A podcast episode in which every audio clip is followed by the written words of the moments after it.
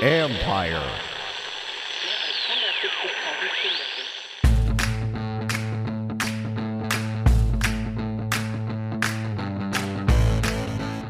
Hello there, and welcome to my podcast. In a few minutes, I got Quincy Avery coming up. He's the guy, the quarterback's coach, who has worked with Haskins since his junior year, worked with them throughout this draft process, both on the field and in the classroom. So he has great insight into who Haskins is and what he can be as a player. But first, I'm going to bring on my guy, Bram Weinstein. We're going to talk about Haskins and the other draft picks right now. The Redskins, we're, we're, we're going back down that road here with the first round quarterback in Haskins. And I'm curious from your perspective, you're a longtime fan, follower of this franchise. What did you think? I, I want to be wrong about this. I really do. Um, there is a reason why he was at 15. So I will say this number one. I'm very pleased they did not do something crazy to jump ahead of people to get him when clearly that didn't need to happen. So at least they didn't give up anything else. I do like that he's local. I do like his measurables and all those things.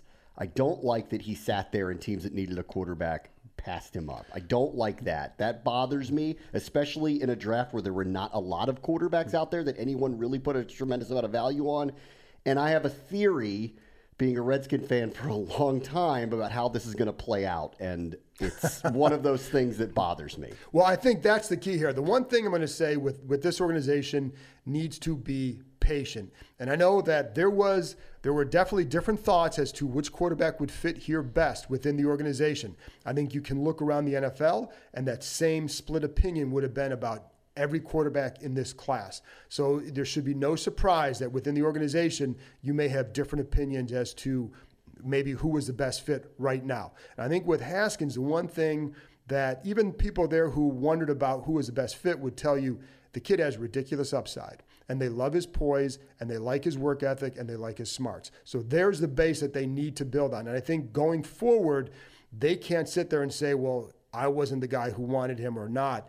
Your job now is to make it work. Whoever, whatever, you know, the coaches, their job is to make this work. And here's the base that you build upon. So I think that that part gives them some chance. I think the question that teams, the Redskins and other teams had about him was how quickly would it come together for him? Because, you know, I know that they ran more pro stuff at Ohio State this year. It wasn't a ton all the time. So there's a lot of bubble screens a lot of RPOs. Those are the kind of things. Now, the Redskins will use some RPOs, but not as much as what they were doing at Ohio State. So, how does he translate and how quickly does he translate to the NFL will be the key for him. But patience, Bram, patience, patience, patience. You can't have the higher ups, maybe the ones who really want her the most. You can't have them coming down saying it's time to play him he has to be ready. When he's ready, then play him, but he has to be ready. No, that's the problem I have with this because here's what I expect to happen. Okay, having covered this organization for a long time, the higher ups are going to demand that he is the starter, short of an injury. Okay, they're going to make him the starter he may not be ready for that. We all know that Jay Gruden's career and coaching uh, job is on the line Correct. this year. So if the Redskins don't perform pretty well, then all of a sudden he's going to get blamed because Haskins is their future, which means the next coach that has to come in here better fake liking Haskins or be a mouthpiece for the owner because the owner is determined that this guy is going to be their quarterback. I don't believe there's going to be a real competition, and I will be surprised if there is one this summer. Well, I think, and I think we'll see. Um, we'll see because I think that it would be really hard to play him right now. And if that's if that's the route they go, then I think it would be it's going to be hard for Jay Gruden to keep his job. Not because I think Dwayne Haskins can't play, but because if he's not ready, there's going to be the natural learning curves for him and the speed bumps, obstacles, whatever. And it's not like this kid wasn't a big reach at 15. And you had like we had Dan Orlovsky on the podcast a couple weeks ago. He really likes Haskins. Louis Riddick loves Haskins. So there are, but these are these are guys who have been in the NFL, who have been in front offices and whatever. So it's not like this is a major reach. But again, he has to be ready. And so I don't know, Bram. I mean, I, you know, the naive part of me always says, well, there will be a competition, but I know how this place has worked. Um, I think if they're if they give him a chance to develop, because the worst thing you can do for a guy sometimes is playing him too early. We saw that with other quarterbacks here. I mean, you know, Patrick Ramsey, not as talented as Haskins, played way too early. career career never went anywhere. You know, there are other guys that you can put on that list. You know, Heath Shuler wasn't ready early. And he got destroyed. So, um, you know, I, I, think if they give him a chance, then he can develop. But I think that's a danger. All right, let me ask you this part because everything that led into the draft was Dan Snyder has taken over the draft and in the end, they picked the guy that everybody knows is the guy he wanted because we know what the attendance situation was a year ago. We see what the ratings are that are happening around here. He needed to do something to re energize everybody, and he got a guy that is going to do that. But he only does it if he plays. You know that. Well, I think that's right. Absolutely. Because if you don't. Sh- I think what they're going to need is for him to show something in the preseason, so that way, fan, you know. The, but the only danger that I shouldn't say danger because you want the kid, they're going to want the kid to play well. But if you go out there and the coaches say he's just not ready yet, but he goes out there and has a couple good preseason games, well, the pressure will be on to then play him because they, well, look what he did this summer. So, yes, but I think there's the key. Here's, there's a couple keys here. Case Keenum and the defense, the defense has to play really well because then you have a chance to get off to a better start than maybe you people might anticipate. If you're one in three, one in four, well, then the pressure is massive to play him. And and I don't care. You know, at that point, they're going to be coming down saying, "Why aren't we playing? We're one in four. Got to play him now." So we've seen that before with with other guys. So you know, gentleman's bet here. It short of an injury. I bet you he's the starter week one, deserved or not deserved. See, I'll go that. against that, but your instincts typically have been better than mine in some of these things. I know the how these people operate. I know, John. I know, I, do. I know, I know so do operate. I. I know. know how they operate, yeah. and I know that what they're looking at here, and I, and I'm going to guess that the coaches were suggesting maybe not go in this direction, but the front office said take him and they saying take him for reasons other than he might be a great quarterback and that's the scary part of this whole thing but like i said from the get-go i want to be wrong about that like i want him to be good so i want to be wrong about that yeah and i and i i'm going to take that they're not going to start him the week one unless he just makes this massive improvement because the one thing that i know and this is when talking to people inside there that Bruce Allen does, one of the guys listens to would be Kyle Smith, their college scouting director. So, and I think my sense has been that they he understands the learning curve too. So I think if you if that is relayed to Bruce and if Bruce pays attention to that, I think it gives them a chance to say, okay, we can take some time. But I th- again, I think the key will be um, first of all, you can't have like Case Keenum or Colt just looking horrible in the preseason.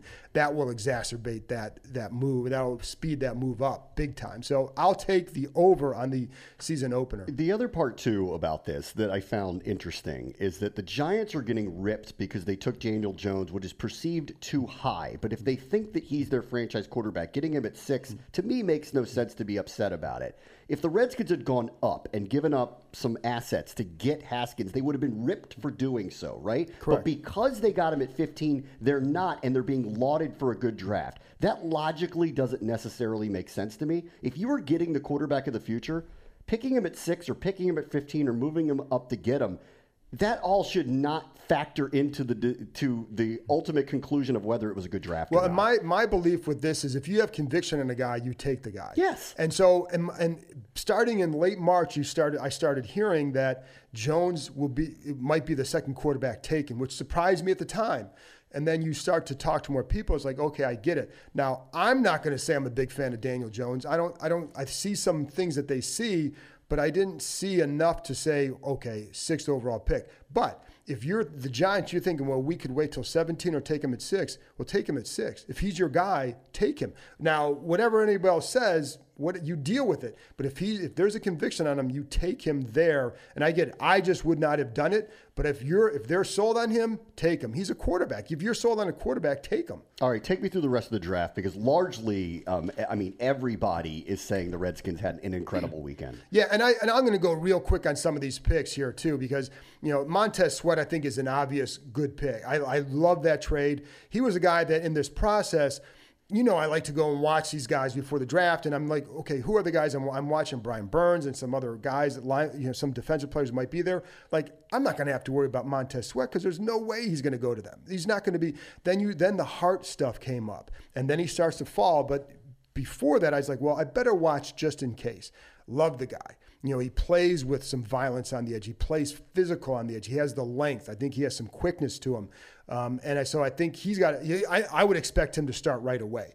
Um, and what I also liked is, you know, in the Alabama game, they're down 24 nothing, and that guy is running to the ball late in the game still. And I it just it's a small thing, but I think it's a very professional thing, and I think that will bode well for him. So I like that pick. Um, Terry McLaurin, I'm yeah, I'm an Ohio State guy, so I had a chance to watch him play. And I don't say this because he's an Ohio State guy. It's, I say this because I had a chance to watch him play. Loved his all around game. Now, as a receiver, I felt like, you know, last year he started to blossom, better quarterback to work with than JT Barrett, all around guy, blocker, um, you know, excellent special team player. And the Redskins said number one special teams guy on the board. I think what they're excited about is the speed. So that speed gives him a chance to contribute early. I think he projects probably to an X receiver, but in their minds, I know he can play all three spots. So I think that's a big key there. Bryce Love, I think that has a chance to be a home run pick. I think it's a worthy gamble in the fourth round because you're getting a guy who, if he didn't have the ACL, is certainly going to go higher. Now the problem is that they have a lot of guys who have been hurt over the years. So what's what you know is that going to be an issue? Um, I like it for a couple of reasons. First of all, I, well, I'm going to. I like it for a couple of reasons. One, Chris Thompson Penn, will be a free agent after this year if Love develops, he may be able to fill that role, and I'll get to that in a second. Derrius Guice coming off the ACL, what's his durability factor here? Adrian Peterson, 34, 35 years old. In fact, I think a couple weeks ago on the show, I mentioned the possibility of a running back just because of all those factors. So I wasn't surprised that they took him. The big thing here for Love, first of all, because of the knee, he, there's a good chance, or there's a chance he would open up on the pup list. So he's not going to have to play for the first six, seven, eight weeks um, because of that. I think that's really good for him. The other thing is, how does he develop as a third down back? They see that he can catch the ball in some swings and some flares. The key will be, can he catch him on the wheel routes? He over the shoulder catches, slants? Can he catch, you know, how does he run his routes? He's a good pass protector. I, you saw that watching film. He's a smaller guy, so is Thompson. Thompson's excellent. I think he's got a good guy to learn from. If he can develop into that guy, I think it's a home run pick because he has the explosiveness. You saw that on, on film. Um, some of the other guys that I like that jump out, the linemen, both the guards are, in, it gives them the flexibility inside. They need guys inside. They need bodies, strong physical types. We'll see how they move, but I think there's a chance there. I don't know which one has a, you know, Wes Martin's higher pick. We'll see. But I think the other guys that jump out is Kelvin Harmon, the receiver. When you talk to people there, I think he's one of the guys they're excited about because of six round value excellent, excellent blocker. In fact, I think they might say that he might be the best blocking receiver in this class. I bring those things up because because that that stuff matters. I think it speaks to you know, a guy's approach and a guy's passion. That's why I like McLaurin. You got you get guys in there that have passion to play this game. I think that's always a good thing. And Harmon, not a burner guy, but he's physical, and they like that. Um, J- James Moreland, the the corner, late the seventh round pick. I think they're really excited about him because so one guy over there told me he doesn't give a bleep, and he didn't. He's obviously he dropped an f bomb, doesn't give an f. So, and I think they love that. So, like, he's not going to come in and be intimidated playing at a higher level and making the bigger jump than other guys around him. Very competitive kid. Um, so I think he's got a shot to help them in a reserve role this year. Um, and then Cole Holcomb, the linebacker, um, good speed, did not get invited to the combine. I think part of that stems from. Um, playing at North Carolina, they had a lot of changes in that defense, a lot of changes around him, had to do some different things, but the talent around him was lower. I think linebackers, you're kind of dependent on some of those guys ahead of you, a guy like that. But he has good speed, good vertical, so he's a pretty good athlete. So I think he can help him special teams and maybe coverage ability, and he can play both inside linebacker spots. So I think he has a chance to develop. If he develops, he can he can help them in those roles. So you know that's why I think there's a good draft. I think there's a lot of good potential for value, Bram. Um, as we both know, it takes a few years to really determine. I remember in 2011, they got all these guys, I think 11 draft picks. And uh, you know, it's like, wow, there's potential there for this and that. And really, only one guy from that class became a full time starter. It, uh, but I do think this class has some potential um, to help now in, in certain roles, but also develop into something for the future. So there you go. That's my take on the draft picks. Coming up, I have Dwayne Haskins' as quarterback coach, Quincy Avery, to talk about his pupil.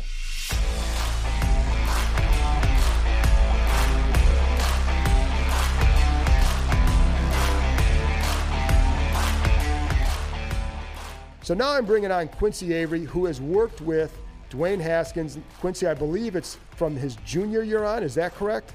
Yes, sir. I've been, been working with uh, him since his junior in high school. Did some stuff throughout college, and then um, kind of managed his pre-draft process. So what? Let's go back to the beginning with him, and what are some of the things that jumped out to you about him when you first started working with him? Um, just his just respect to the details that go into working uh, and playing the quarterback position.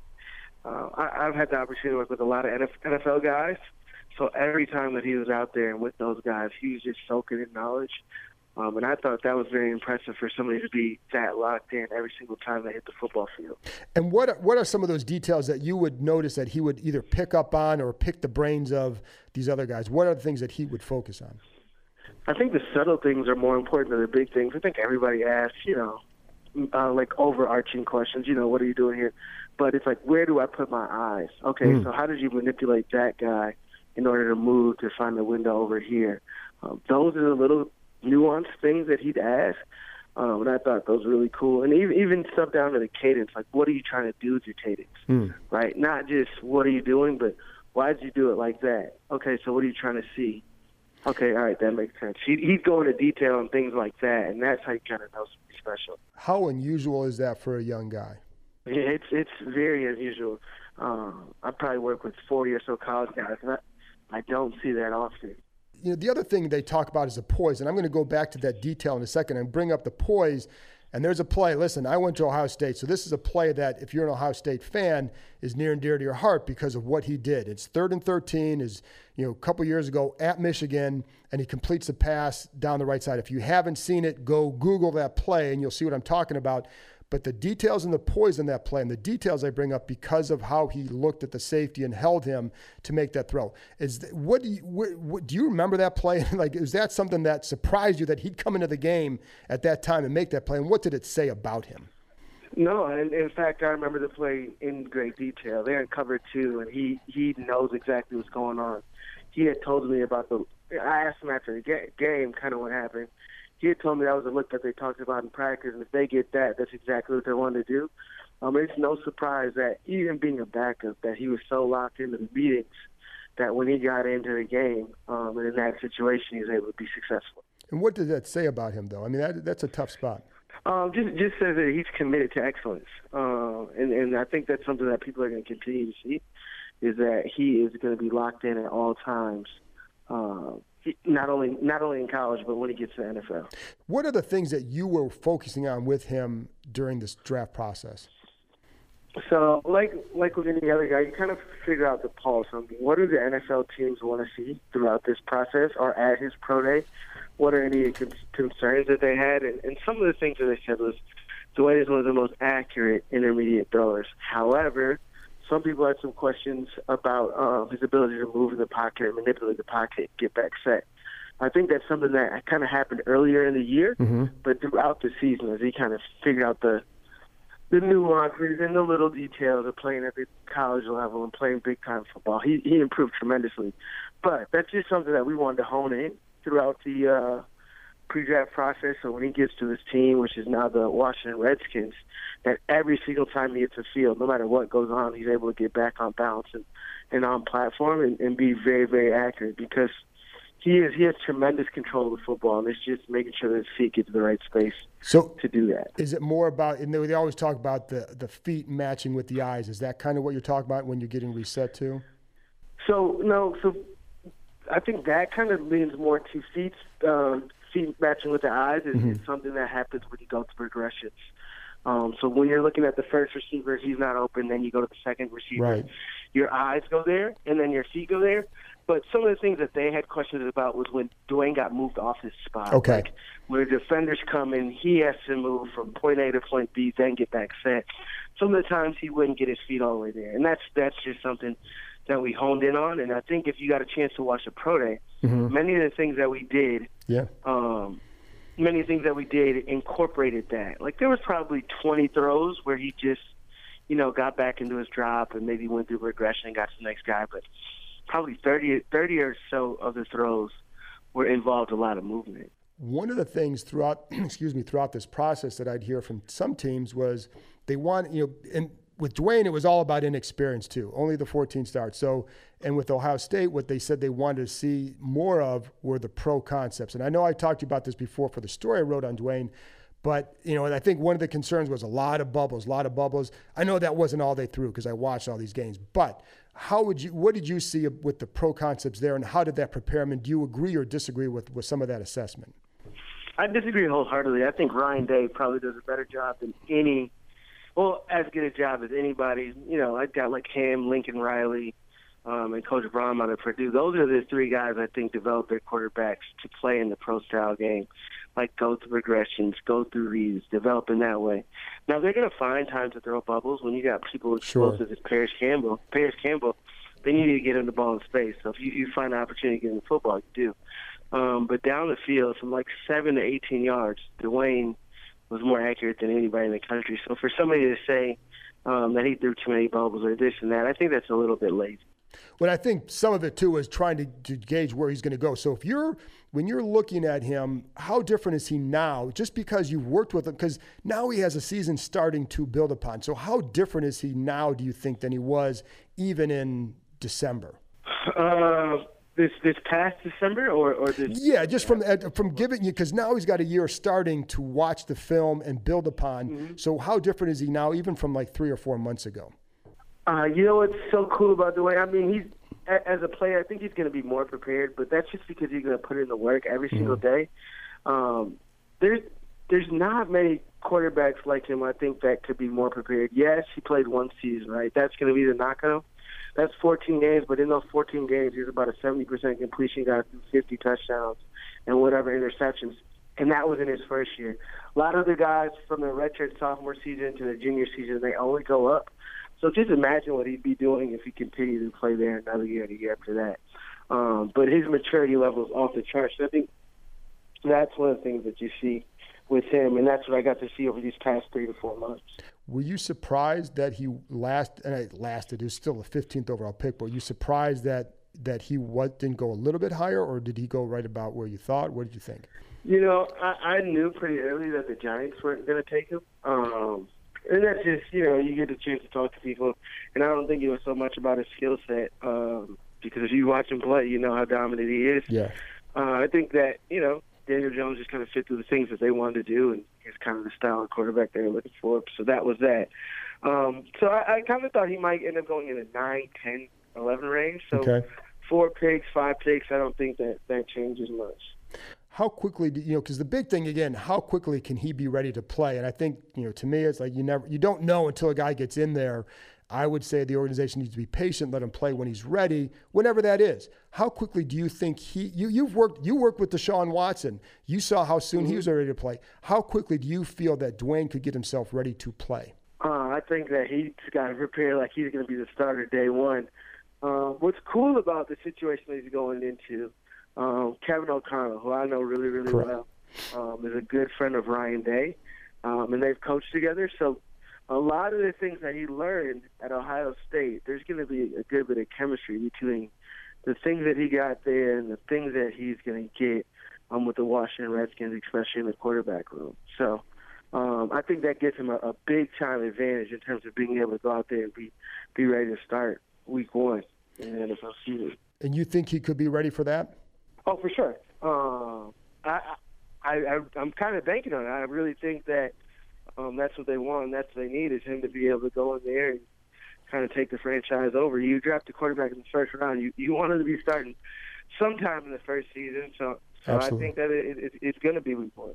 And what what what were your discussions like with Kevin O'Connell? What how often did you talk to him throughout this process since you do know him pretty well and what things would you share with him and throughout this um yeah so so kevin o'connell's uh, one of my better friends goes to the nfl so me and him got to talk uh, a ton throughout the process, and, and even before we really got started and knew how severe the, the thing going on with Alex Smith was, um, I kind of bounced some ideas off of him on, on how kind of how he built the build the off-season training program or the pro draft development program for Dwayne.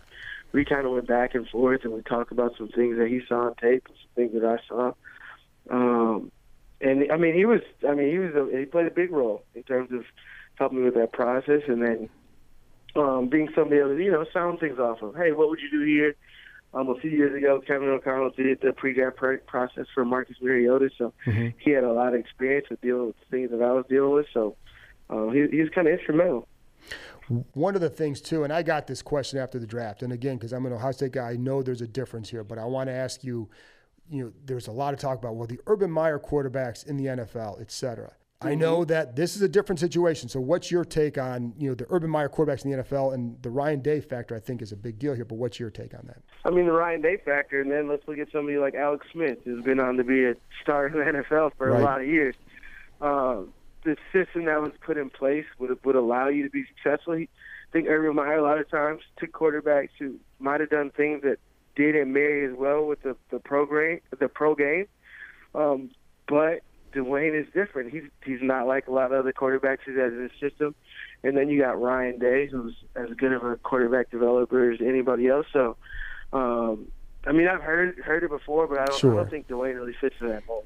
And that's uh, to me, he's a different quarterback than what Urban's had. So I I kind of put him mm-hmm. in a mm-hmm. different category. Um, but that's what you hear. Now, the other thing too is even for people who wondered, like, well, how long is it going to take? The one thing they'll tell you is that you get them on the board and they really like them up on the board. You worked with him with that aspect too, and I know you watched film with him. How is he just explaining plays and going over plays in, in, in that area?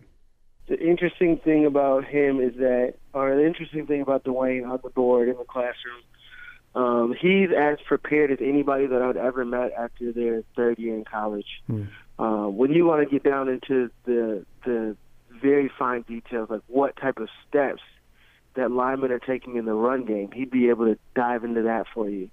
Um, all the identifications of the protection, like it was, it was so detailed. There was very little that um, we really had to, to talk about because the questions that coaches were going to ask, he was going to have answers. Um, so, so far past the things that they would expect you to know uh, going into that that stage in your, your career um, and they could really understand that his grasp and understanding of the game of football was as good as it gets. Was that something you saw along, or is that something that developed the last couple of years? No, he's always been a very, very intelligent guy and quarterback who was, who was very cerebral and understood the things that were going on. But when he, he got up to Ohio State, um, you could tell that they put an onus on understanding protections, protecting yourself. I think that improved a ton. Mm-hmm. Um, and I just think that he, he mastered some of the things that you need to know so early that they got to start getting into the other things. Uh, and so that's what, what ended up happening and, and how he got uh, such a vast knowledge of the playbook. Quincy, the last question for me, and I know I brought up the name earlier, Deshaun Watson. You worked with him, and I know you. I believe you guys watched film of him in the offseason because you know that offense. And I know Dwayne's not. Dwayne and Deshaun are different kind of quarterbacks. But is there are there similarities at all in terms of their approach or anything like that that you can pick out of and say? Because again, Deshaun played right away. But are there any similarities between the two that you that you have noticed? Yeah, and I, I typically don't like. I, I wouldn't compare their skill so much, but I would Correct. compare their mindset. They're right. both they're both very very poised, very very even keeled. They never get too high, they never get too low, and I think um, that's one of the the big factors in terms of you being successful for a long time in the game.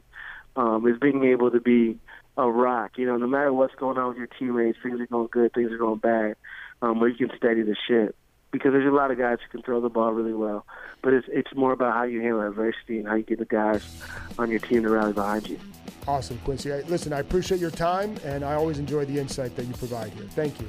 Appreciate it. Appreciate it. Thank you.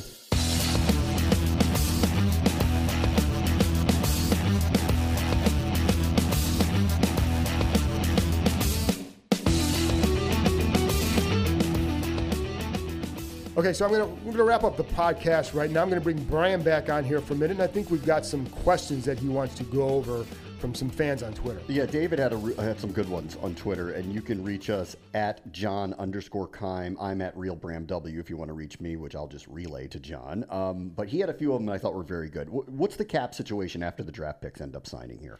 So right now, Bram, they have approximately $12 million in cap space. The the salary cap allocation for the rookies is it's going to be around 9.5 million. Those are the projections I saw. So after the fact, they're going to have a few, few million dollars left to spend. Now they can obviously cut some other guys to help out if they need more cap space, but that's right now the money they would have. How about the Brandon Scherff extension talks? Where are they on that? Good question. The last I was told was that they were they had been talking to him. Now, clear. Now here's I'm going to go way back to January. Late January, someone had told me that there was optimism they could be done really soon. Well, that was late January, and really soon meant within a week or two.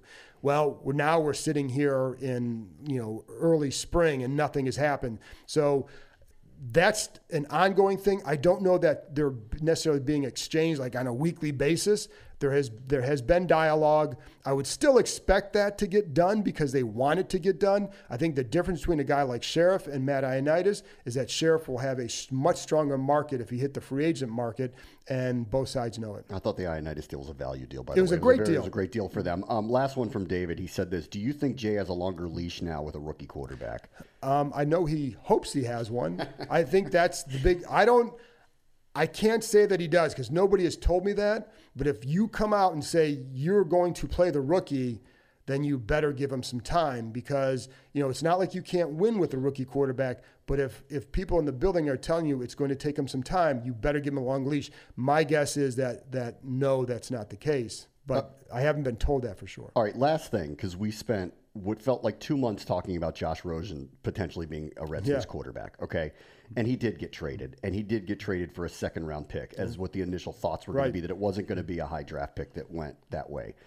I, maybe it's just hindsight for me, but this just feels like a massive gaffe by the Cardinals in what they did. Oh my god, absolutely. To, to you have the number one overall pick. You have a quarterback here. You have a couple of choices. You can trade down and get a haul for whoever wants Kyler Murray because all the scouts we talked to basically said that he was the only one that was really worthwhile going mm-hmm. after.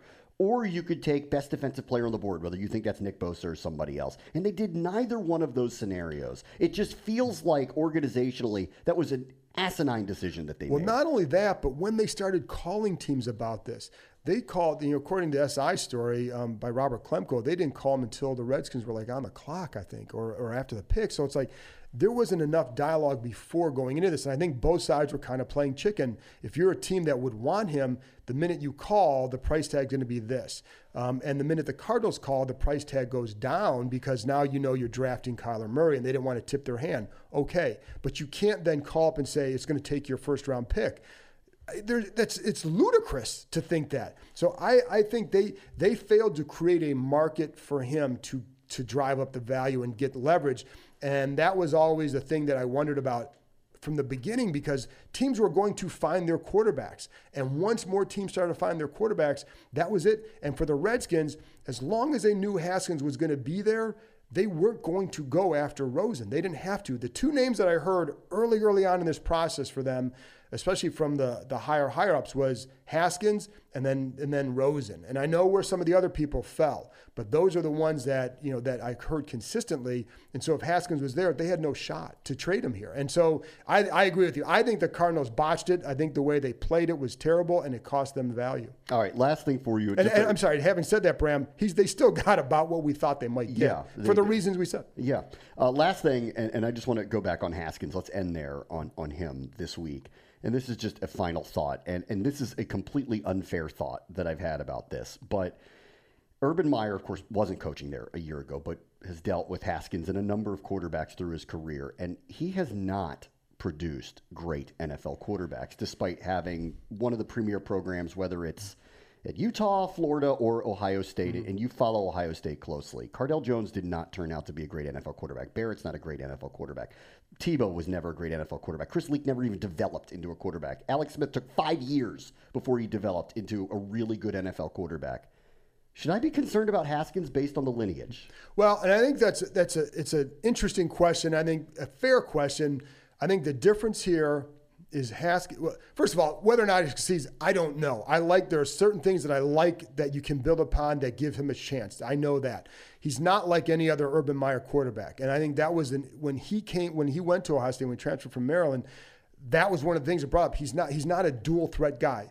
Typically, Meyer's going with a dual. Look at all those quarterbacks you named Cardale really wasn't his recruit, but all those guys you named were dual threat guys Alex Smith, Tebow, JT Barrett. And, and what he was big on was dual threat and leadership. And that's JT. All three of those guys are big on all those areas. And with Haskins is more of a passer. So what you saw this year was a different Ohio State offense with Ryan Day calling the plays. Now Urban's there; it's still elements of his game, but it was a different attack, and I think they updated it a little bit to give more. Um, not just RPOs, but just more vertical throws. And they they had a lot of horizontal stuff, but it was more throwing the ball. With JT Barrett, third down, it was all about him running the ball to get a first down. With with um, Haskins, it was about his arm. So there was a different there was a different Ohio State offense, and he's a different sort of quarterback than Meyer's ever had. So. So there's a so it's not exactly this. It's it's the same coach, but the lineage is a little bit different with this kid. All right, so those are our thoughts on the draft picks and Dwayne Haskins in particular. Stay tuned in coming weeks for more talk, of course, on all these draft picks and a guy that we want to focus on next week in Bryce Love. As always, thank you for listening and have a great week.